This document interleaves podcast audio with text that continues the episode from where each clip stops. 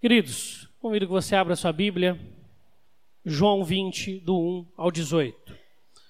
Esse domingo nós estamos trabalhando a ressurreição de Jesus, João 20, do 1 ao 18. Hoje de manhã nós meditamos um pouco no encontro de Jesus com Pedro, como Deus trabalha o seu coração. Hoje nós vamos ver o encontro de Jesus com Maria Madalena. João 20, do 1 ao 18, a ressurreição de Jesus. Vamos ler a palavra de Deus, diz assim: No primeiro dia da semana, Maria Madalena foi ao sepulcro de madrugada, sendo ainda escuro, e viu que a pedra estava revolvida. Então correu e foi ter com Simão Pedro e com outro discípulo a quem Jesus amava, e disse-lhes: Tiraram do sepulcro o Senhor, e não sabemos onde o puseram. Saiu, pois, Pedro e o outro discípulo e foram ao sepulcro. Ambos corriam juntos, mas o outro discípulo correu mais depressa do que Pedro e chegou primeiro ao sepulcro. E abaixando-se, viu os lençóis de linho, todavia não entrou. Então Simão Pedro, seguindo, chegou e entrou no sepulcro, ele também viu os lençóis. E o lenço que estivera sobre a cabeça de Jesus, e que não estava com os lençóis, mas deixado num lugar à parte. Então entrou também outro discípulo que chegara primeiro ao sepulcro e viu e creu, pois ainda não tinham compreendido a escritura que era necessário ressuscitar ele dentre os mortos. E voltaram os discípulos outra vez para casa. Maria Madalena permanecia junto à entrada do túmulo, chorando. Enquanto chorava, baixou-se e olhou para dentro do túmulo e viu dois anjos vestidos de branco, sentados onde o corpo de Jesus fora posto, um à cabeceira e outro aos pés. Então eles lhe perguntaram: Mulher, por que choras? Ela lhes respondeu: Porque levaram o meu Senhor. Porque levaram o meu Senhor, e não sei onde o puseram. Tendo dito isto, voltou-se para trás e viu Jesus em pé, mas não reconheceu que era ele, que era Jesus. Perguntou-lhe Jesus: Mulher, por que choras? A quem procuras? Ela, supondo ser ele o jardineiro, respondeu: Senhor, se tu tiraste, dize-me onde o puseste, e eu o levarei. Disse-lhe Jesus: Maria. Ela, voltando-se, lhe disse em hebraico: Rabone, que quer dizer mestre. Recomendou-lhe Jesus: Não me detenhas, porque ainda não subi para meu pai, mas vai ter com os meus irmãos. E dize-lhes: Subo para o meu pai, vosso pai, para meu Deus e vosso Deus. Então saiu Maria Madalena anunciando aos discípulos: viu o Senhor e contava que ele lhe dissera estas coisas. Faça uma oração. Peço que Deus fale ao seu coração.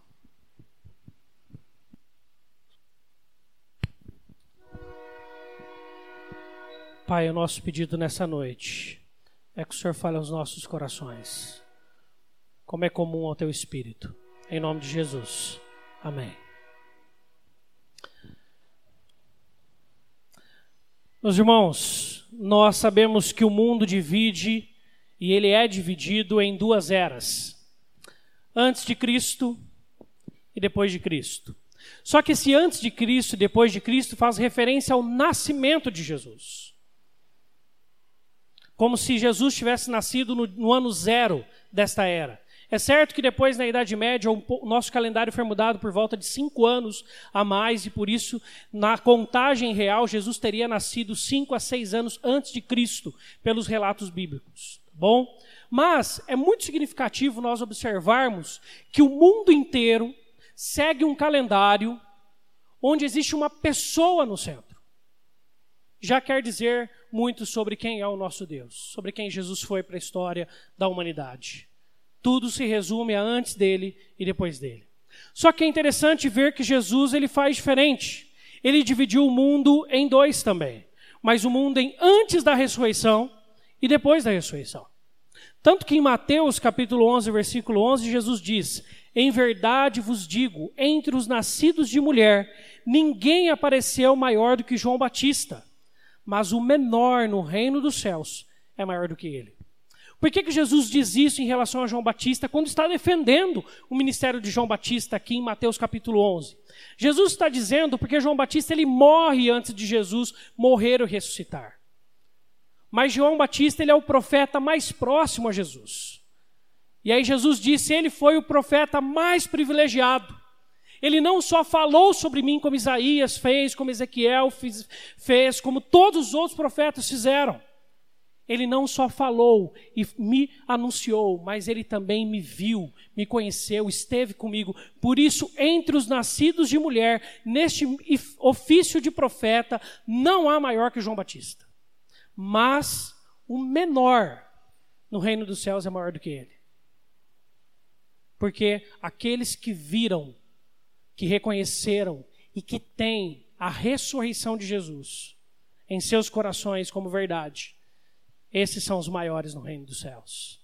Hebreus vai falar disso, de muitos homens e mulheres que morreram sem ver a promessa do Cristo, do Messias, morto e ressurreto, ser cumprida.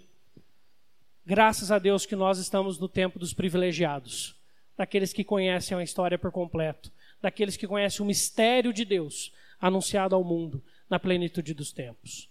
Por isso, Jesus ele divide entre antes da ressurreição e depois da ressurreição. E isso é muito significativo para que você possa entender o significado, o sentido e a importância de crermos na ressurreição. E como isso não é tão simples assim, não só hoje, como não foi naquela época também. Até porque quando a gente olha para a questão da ressurreição, ela tem a ver com a fé cristã. Sem ressurreição não há fé cristã. Não tem sentido uma sem a outra. Não existe uma sem a outra. E a impossibilidade da fé cristã para a mentalidade humana está em alguns fatos que nós podemos observar. Por exemplo, apesar de Jesus ter predito em Mateus 16, Mateus 17, Mateus 20, Marcos 8, Marcos 9, Marcos 10, Lucas 9, Lucas 18 e outros textos mais, durante todo o ministério de Jesus, Assim que os discípulos foram crescendo em entendimento sobre o seu chamado como Cristo, como Filho de Deus, assim que isso foi acontecendo, algo acontece também. Algo acontece também. Jesus começa a falar para eles que seria necessário ele ir para Jerusalém e ali ele morrer e ressuscitar. Isso seria necessário. E é interessante que, apesar de Jesus ter predito isso diversas vezes, como nós vemos, e até os inimigos conhecerem isso, nós sabemos a narrativa de Mateus 27. A Bíblia diz que os homens que tinham mandado matar Jesus chegaram até Pilatos e falaram assim: mande uma grande tropa para, para conseguir manter o corpo de Jesus de fato enterrado no sepulcro, guardado lá, as sete chaves. Mande uma grande tropa. Porque eles dizem que ele vai ressuscitar. Só que o mais interessante, quando a gente olha tudo isso, apesar de tudo isso, é nós observarmos que a reação de Maria Madalena é: levaram o corpo dele. O corpo dele. Ainda um pouco antes, no versículo de número 9, o texto vai diz, nos dizer, pois ainda não tinham compreendido a Escritura, o Velho Testamento, que era necessário ressuscitar ele dentre os mortos. Eles não tinham entendido. Não só Maria Madalena, mas também existia uma cultura vigente naquela época que trazia muitas dificuldades para o entendimento de Jesus ressuscitar corporeamente era a cultura helênica, ou seja, a cultura grega daquela época, que era a cultura principal daquela época. Os gregos, eles acreditavam na dualidade das pessoas e do mundo. Tudo que era físico, tudo que era tangível, era mal em si, era pecaminoso, era destrutivo, era ruim. Aquilo que não era físico era espiritual, e isso era bom, isso era saudável. Tanto que eles chamavam o corpo de o cárcere da alma. E a expectativa dos gregos era pela morte. Porque eles acreditavam que com a morte eles seriam livres desse cárcere e eles então viveriam só em perfeição, porque viveriam em espírito. Os gregos acreditavam assim. Os judeus estavam cercados por essa cultura. A cultura dos judeus não era no sentido de pensarem a mesma coisa, eles pensavam numa outra maneira de ressurreição. Eles sabiam que o corpo foi criado por Deus, que fazia parte da criação e que não era mal em si. As coisas físicas eram criação de Deus e não eram ruins em si. Mas só que eles acreditavam numa ressurreição final de todas as coisas. E não que haveria alguém que ressuscitaria no meio da história da humanidade. Por isso os judeus também não acreditavam em ressurreição. E por isso que para os discípulos é tão complicado acreditar e ver Jesus ressurreto. Jesus diz isso diversas e diversas vezes em seu ministério, mas a gente olha em todas as narrativas dos evangelhos. Em nenhuma narrativa há sequer um discípulo ou apóstolo esperando Jesus ressuscitado. Não há nenhum. Todos acreditaram que ali foi o fim e que agora acabou e que agora não havia mais esperança nenhuma. Essa era a crença daquela época para os seus discípulos e apóstolos. Por isso, a grande impossibilidade da ressurreição e da fé cristã se dava pelo um prisma humano e limitado de enxergar a vida. E hoje é diferente. Hoje é diferente. Eu gosto muito de Paulo. Quando ele faz a, quando ele redige a carta aos Coríntios, e quando ele está falando ali aos Coríntios, ele diz algo muito importante. Aprove a Deus anunciar o evangelho pela loucura da pregação. Ele classifica a pregação do evangelho como loucura. Em todos os seus itens. É uma loucura. É loucura para os gregos, é loucura para os gentios, é loucura para os judeus, é loucura para todos. Daquilo que eles acreditavam de vida, nada os fazia, de fato, acreditarem na ressurreição. E é por isso que nós podemos acreditar.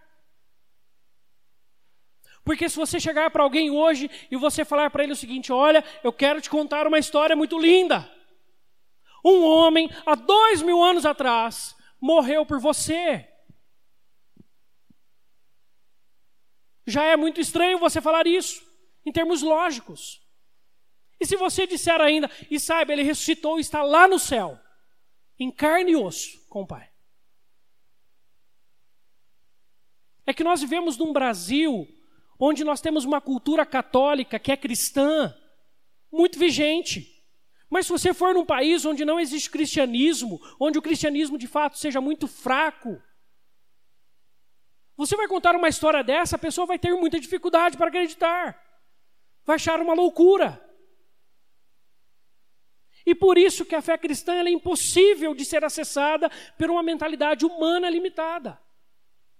E por isso que nós vemos Jesus se apresentar aos seus discípulos e nesse dia a Maria Madalena. Tendo dito isto, voltou-se para trás e viu Jesus em pé. Mas não reconheceu que era Jesus. Mais à frente ela vai reconhecer. Quem veio ao nosso encontro com essa linda história de amor e louca história de amor, totalmente lógica para os nossos padrões de vida, entendimento científico, físico ou qualquer coisa assim, é Jesus. Quantos aqui acreditam na ressurreição de Jesus? Levante a mão. Nós acreditamos. Que coisa maravilhosa. Que coisa incrível. Nós temos a plena certeza que há dois mil anos atrás alguém ressuscitou por nós. E isso é necessário. Porque se nós não acreditarmos na ressurreição, se nós não tivermos plena convicção da ressurreição, nós não podemos ser cristãos. É maravilhoso nós observarmos como nós, no domingo passado, falamos sobre fé. E dissemos, como diz esse primeiro ponto, que fé é essa entrega, é esse encontro pessoal com Deus, é você se encontrar com Jesus, é você se lançar aos braços dele. E como isso é maravilhoso. E não precisa de explicações, não precisa de outras coisas mais. Mas não é porque nós cremos que não é também de forma racional e inteligente a nossa crença. Ao contrário, Ela é tanto um aspecto de um relacionamento com Deus e de uma convicção que o Espírito Santo precisa brotar em nosso coração e só Ele pode nos colocar. Como também é fruto da nossa racionalidade dos, dos fatos. Tanto é que quando nós olhamos para 1 Coríntios, eu convido que você abra sua Bíblia ali, 1 Coríntios 15. Paulo está nesse mesmo embate explicando à igreja de Corinto a necessidade de crer na ressurreição. Porque não é só hoje que nós ouvimos de forma terrível alguns cristãos dizerem: não, Jesus é um grande exemplo de vida. Ah, mas não dá para acreditar que ele ressuscitou. É impossível acreditar que ele ressuscitou. Naquela época também tinham pessoas que queriam seguir Jesus como um exemplo de vida, que passou pela terra e, ponto final, um grande profeta de, de Deus até. Mas não o próprio Deus, o Salvador. Paulo explica para os coríntios que, se isso for verdade, nós estamos aqui à toa. Nós deveríamos estar em casa. O texto nos diz o seguinte, do 1 ao 17, do capítulo 15: Irmãos, venho lembrar-vos o evangelho que vos anunciei, o qual recebestes, no qual ainda perseverais. Porque ele, por ele também sois salvos, se retiverdes a palavra tal como vou-la preguei a menos que tenhais crido em vão. Antes de tudo, vos entreguei o que também recebi. E ele vai pregar o evangelho agora. Ele vai nos expor o evangelho. Que Cristo morreu pelos nossos pecados, segundo as Escrituras, ou seja, o Velho Testamento avisa-nos disso. E que foi sepultado e ressuscitou ao terceiro dia, segundo as Escrituras também afirmavam. E apareceu a Cefas, e depois aos doze. Depois foi visto por mais de 500 irmãos de uma só vez, dos quais a maioria sobrevive até agora, porém alguns já dormem. Depois foi visto por Tiago, mais tarde por todos os apóstolos. E afinal, depois de todos, foi visto também por mim, como por um nascido fora de tempo. Porque eu sou o menor dos apóstolos, que mesmo não sou digno de ser chamado apóstolo, pois persegui a igreja de Deus mas pela graça de Deus sou o que sou e a sua graça que me foi concedida não se tornou vã. Antes trabalhei muito mais do que todos eles. Todavia não eu, mas a graça de Deus comigo. Portanto, seja eu, sejam eles, assim pregamos e assim crestes. Ponto final. 12 ao 17. Ora, se é corrente pregar-se que Cristo ressuscitou dentre os mortos, como, pois, afirmos alguns dentre vós que não há ressurreição de mortos? E se não há ressurreição de mortos, então Cristo não ressuscitou. E se Cristo não ressuscitou, é vã nossa pregação e vã a vossa fé. Se somos tidos por falsas testemunhas de Deus, porque temos e somos tidos por falsas testemunhas de Deus, porque temos asseverado contra Deus que ele ressuscitou a Cristo, ao qual ele não ressuscitou, se é certo que os mortos não ressuscitam. Porque se os mortos não ressuscitam, também Cristo não ressuscitou. Preste atenção no versículo 17. Leia comigo o versículo 17. Leiamos.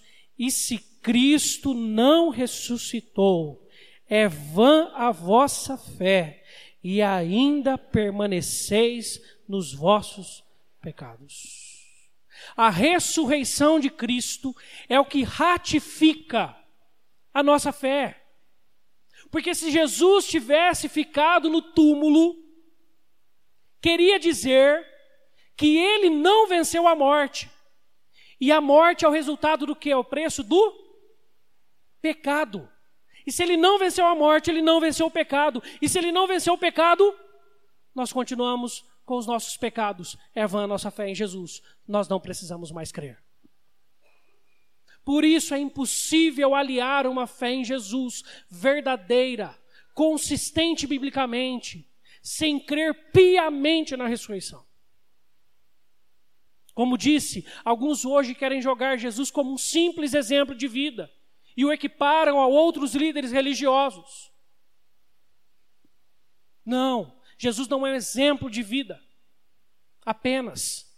Jesus não fez apenas coisas boas ou disse palavras bonitas. Jesus é o Senhor, é o Salvador. Jesus é Deus, o Filho do Deus Altíssimo. E ele ressuscitou e vivo está. Essa é a nossa fé.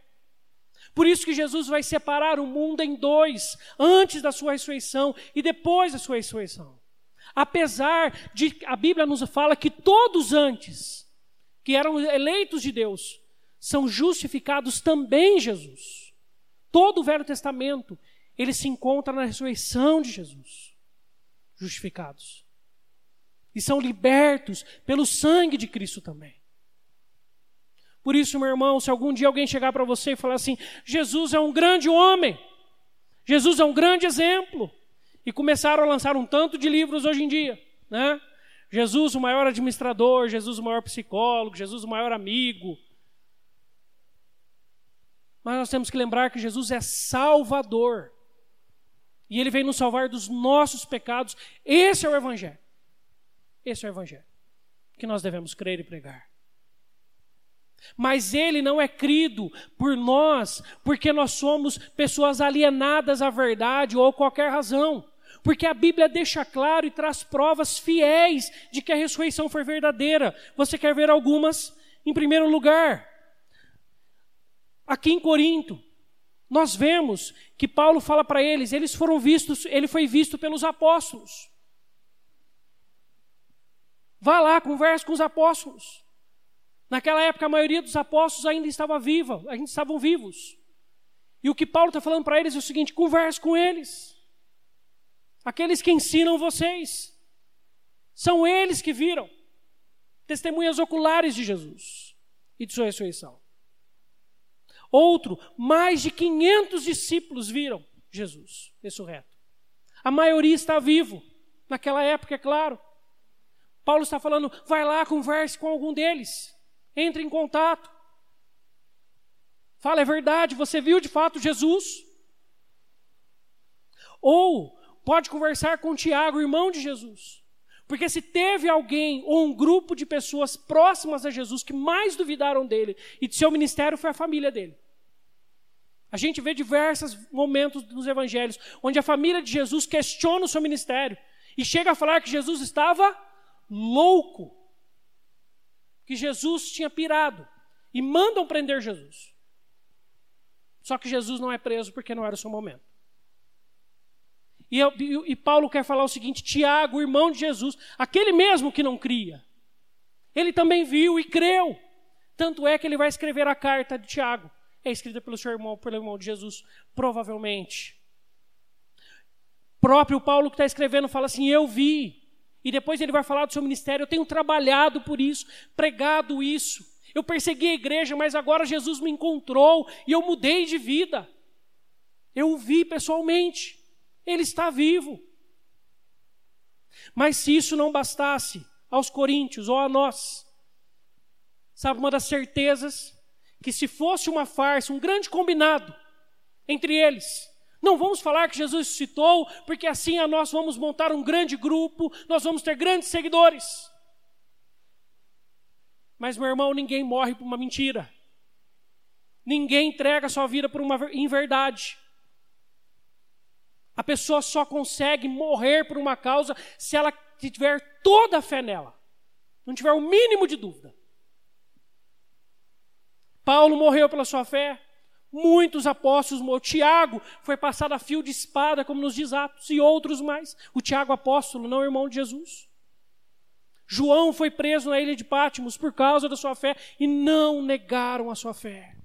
Porque eles falam: como nós vamos negar? Nós vimos. Ele está vivo. Ele está vivo. Por isso nós hoje podemos acreditar pelo próprio testemunho bíblico. O texto que lemos ainda nos ajuda a acreditarmos ainda mais.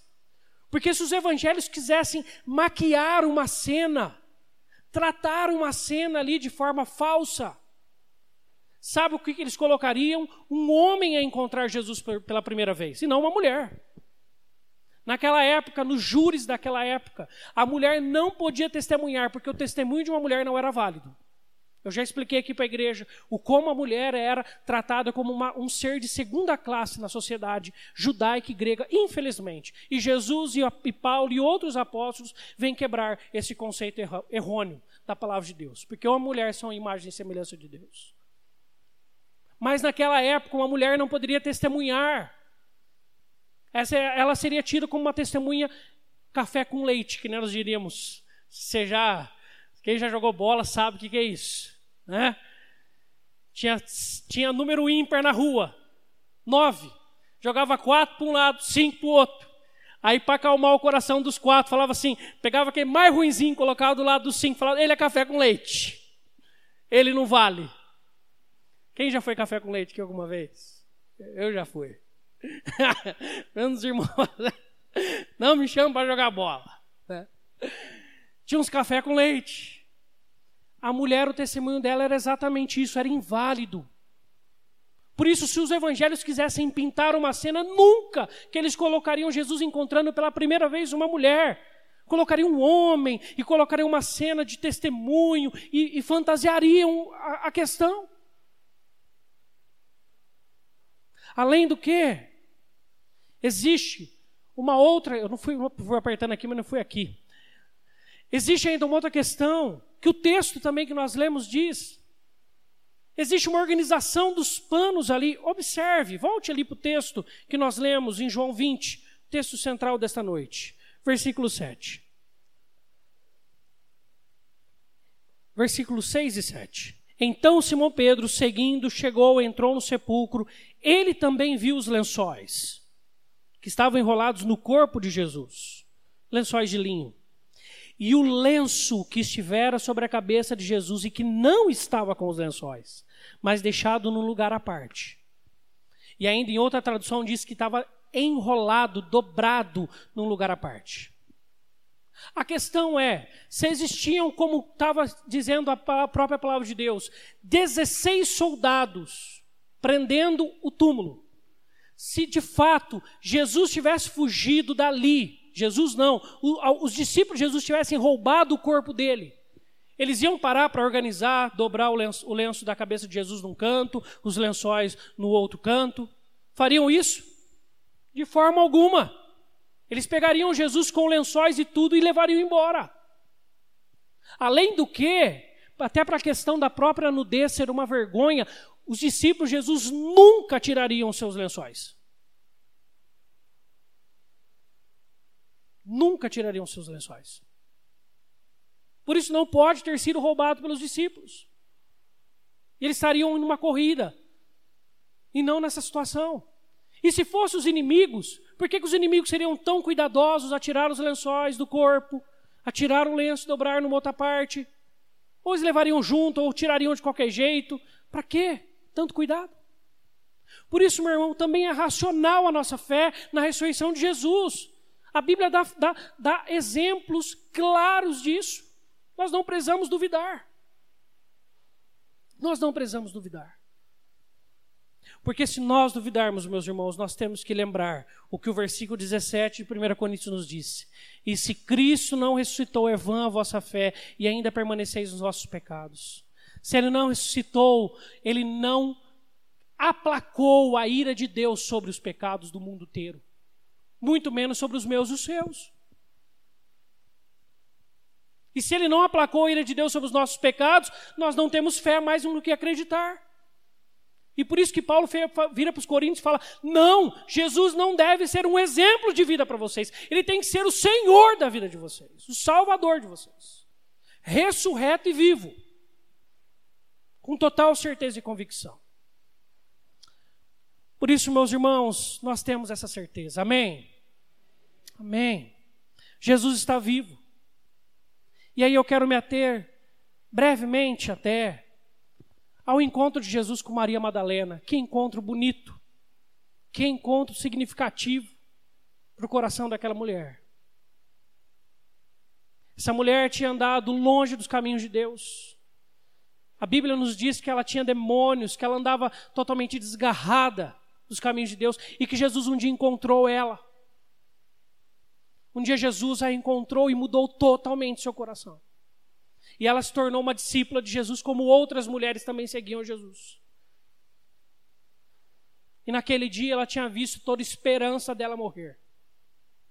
E junto com os discípulos ela chorava, e chorava, e chorava, inconsolavelmente. O seu Senhor havia morrido. O seu Salvador não estava mais ali. Mas é muito bonito quando ela encontra, ela vê os dois varões dentro do túmulo. é, ela está tão chocada e tão emocionada que ela está um pouco perdida. O texto nos deixa isso muito claro. Que ela vira para os anjos e fala assim para os anjos: Vocês tiraram ele de lá? Mas espera, quando ela chegou ali há pouco tempo, não tinha ninguém dentro. E ela estava ao lado do, do túmulo da entrada do túmulo. Ela não viu ninguém entrar. Quando ela olha de novo lá para dentro, tem dois homens. Ela, quem sabe, ela pensou que no momento que ela baixou a cabeça, esses homens entraram, e ela vira para eles e fala assim: Onde vocês colocaram? E quando ela retorna o seu rosto para fora do túmulo, ela vê um terceiro homem. E aí esse terceiro homem faz uma pergunta para ela. Mas antes de pensar na pergunta que Jesus faz para essa mulher, é importante pensar em algumas perguntas que Jesus faz para algumas pessoas na Bíblia. Em primeiro lugar, Jesus pergunta para Adão, lá no capítulo 3 de Gênesis, quando ele acabou de escolher pecar. E a pergunta que Deus vira para ele e fala é: Adão, onde estás? Deus sabia onde Adão estava, gente? Sabia. Deus sabia onde Adão estava. Deus está perguntando do seu coração: Adão, onde você está? É a mesma pergunta que Jesus, que o próprio Deus, na verdade, dirige a Caim no capítulo 4, depois que ele mata seu irmão Abel. Disse o Senhor a Caim: Onde está Abel, teu irmão? Preste atenção. Nós falamos hoje de manhã e é uma verdade: Jesus é onipresente, Deus é onipresente. Mas ele vira para Caim e ele quer saber do próprio Caim: onde está Abel? Existe uma outra pergunta feita a Jonas. Depois que Jonas prega em Nínive, o povo se converte e Jonas fica nervoso. Porque o povo se converteu. Porque a misericórdia de Deus alcançou aquele povo que tanto mal tinha feito ao povo de Israel. E Jonas queria que, o, que a promessa que ele falou se cumprisse, que Deus de fato extinguisse aquele povo da terra. Mas Deus prefere salvá-los. E aí Deus vira para Jonas e fala assim: é razoável, é correto você ficar tão bravo assim? A mesma pergunta Jesus vai virar para essa mulher, antes de se apresentar para ela. Ele vira para ela, sabendo do estado dela, que ela está completamente perdida na situação. Ele vira e fala assim: Mulher, por que choras? A quem procuras?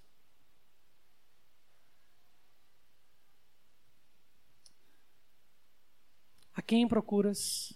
Jesus também sabia muito bem a resposta dessas perguntas. Mas Jesus queria tocar o coração daquela mulher e mostrar que ele estava ali. A pergunta que eu faço para você e que a palavra de Deus também nos faz é: qual pergunta Jesus está te fazendo hoje? Será que você, nos seus pecados, está um pouco perdido? Está longe de Deus? A pergunta que Deus faz para você é: onde você está? Aonde você está? Ele sabe onde você está. Ele sabe quem você é. Ou quem sabe alguma coisa que você fez o amarra, o faz fugir das situações até de Deus. E Jesus fala assim para você: e aquilo lá? Como que está aquilo? Ou quem sabe Jesus está perguntando para você, pra, como perguntou para Jonas: tá certo mesmo você ficar tão bravo assim? Com isso, ou com aquele, ou com aquela outra? Tá certo mesmo você ficar tão bravo assim? É razoável? Ou quem sabe você não esteja vendo Jesus e o que Jesus vira para você e perguntar o que ele perguntou para Maria Madalena: a quem que você está procurando? Quem que você procura mesmo? Qual a pergunta que Jesus faz a você nessa noite? Maria teve a resposta. Ela virou para Jesus e ela achando que era um jardineiro. Falou: Onde você pôs ele? Me fale. E aí Jesus vira para Maria e fala assim: Maria. Quando você ler o texto com muito cuidado, parece que dá para você ouvir Jesus falando com ela. aquela voz doce, suave, firme ao mesmo tempo, falando: Maria. Os olhos dela se abrem. E ela grita: Rabone. Ela encontrou quem ela procurava. Ela encontrou. Quando encontramos ao Jesus ressurreto, o Jesus vive em nossos corações, em nossas vidas, nada mais precisamos. Para concluir, o texto nos diz no final, no final, recomendou-lhe Jesus: não me detenhas. E dá para a gente imaginar por que Jesus está falando aquilo. Depois de tanta emoção, depois desse encontro, com certeza Maria abraçou Jesus e, como dizendo o seguinte: Eu não te largo. Eu já te perdi uma vez, não te perco duas. E aí Jesus fala assim: Não me detenhas, porque ainda não subi para o meu Pai, mas vai ter com os meus irmãos e diz, disse, diga isso para eles: Subo para o meu Pai, vosso Pai, para o meu Deus e vosso Deus. Sabe o que Jesus está prometendo para essa mulher aqui? O Espírito Santo que estava prometido lá no capítulo 14 o Espírito Santo que nós falamos outro dia aqui, o próprio Deus estaria com ela. Falou assim: pode ficar tranquila, Maria. Você nunca mais vai se sentir assim, desamparada. O Espírito Santo estará com você. A certeza que nos dá de que Jesus ressuscitou é o Espírito Santo dentro de nós. Mas a história de cada um de nós é muito diferente. A forma com que nós encontramos este Espírito foi muito diferente. E assim é com Jesus em todos os encontros. Nós vimos como Jesus encontra Pedro de outra maneira. Nós vimos como João, se você ler todos os encontros de Jesus em João, você vai ver que Jesus encontra a Tomé de uma outra maneira, os discípulos de outra maneira, outras mulheres de outra maneira. Jesus encontra o coração de cada um conforme o coração de cada um. Mas a certeza que Jesus dá para todos e dá para Maria também é: fique em paz, eu sempre estarei aqui. Sempre estarei aqui. Falando dessa multiplicidade dos encontros de Jesus conosco e da sua presença tão real e efetiva. Tem um vídeo que eu já passei aqui na igreja, mas eu gosto muito, eu queria passar de novo. Obrigado, Pai porque o Senhor entregou o seu filho por nós para morrer. E obrigado porque ele cumpriu de forma tão fiel, porque mesmo sendo tendo sido tentado a nossa semelhança em tudo, ele não pecou. E porque ele não pecou, ele morreu, venceu a morte e ressuscitou, e o Senhor o ressuscitou por isso. Nós cremos que Jesus ressuscitou, nós cremos que Jesus está vivo. E é isso que traz sentido e significado para a nossa fé. E nós temos essa certeza pelo teu Espírito e pelos fatos bíblicos que testificam da sua ressurreição. Assim, Deus, com essa certeza que Jesus vivo está e teu Espírito Santo está conosco em todos os dias, em todos os momentos, em todas as situações. Nos momentos alegres, nos momentos tristes, nos dissabores e nas festas. O Senhor sempre está ali a nos amparar, a nos guiar, a nos consolar, a nos fortalecer, a nos encorajar. O Senhor sempre está ali. O Senhor está aqui. Nós te louvamos por isso. E pedimos que o Senhor nos abençoe para que dia a dia vivamos por meio da tua presença e do encontro diário com ela. Fiquemos em pé para recebermos a bênção de Deus. E agora, irmãos e irmãs, ide em paz. E que a graça do nosso Senhor Jesus Cristo, o amor de Deus, o nosso Pai, a comunhão e a consolação e a presença do Espírito Santo esteja sobre cada um aqui presente e sobre todo o povo de Deus espalhado pela terra, hoje e para sempre. Amém.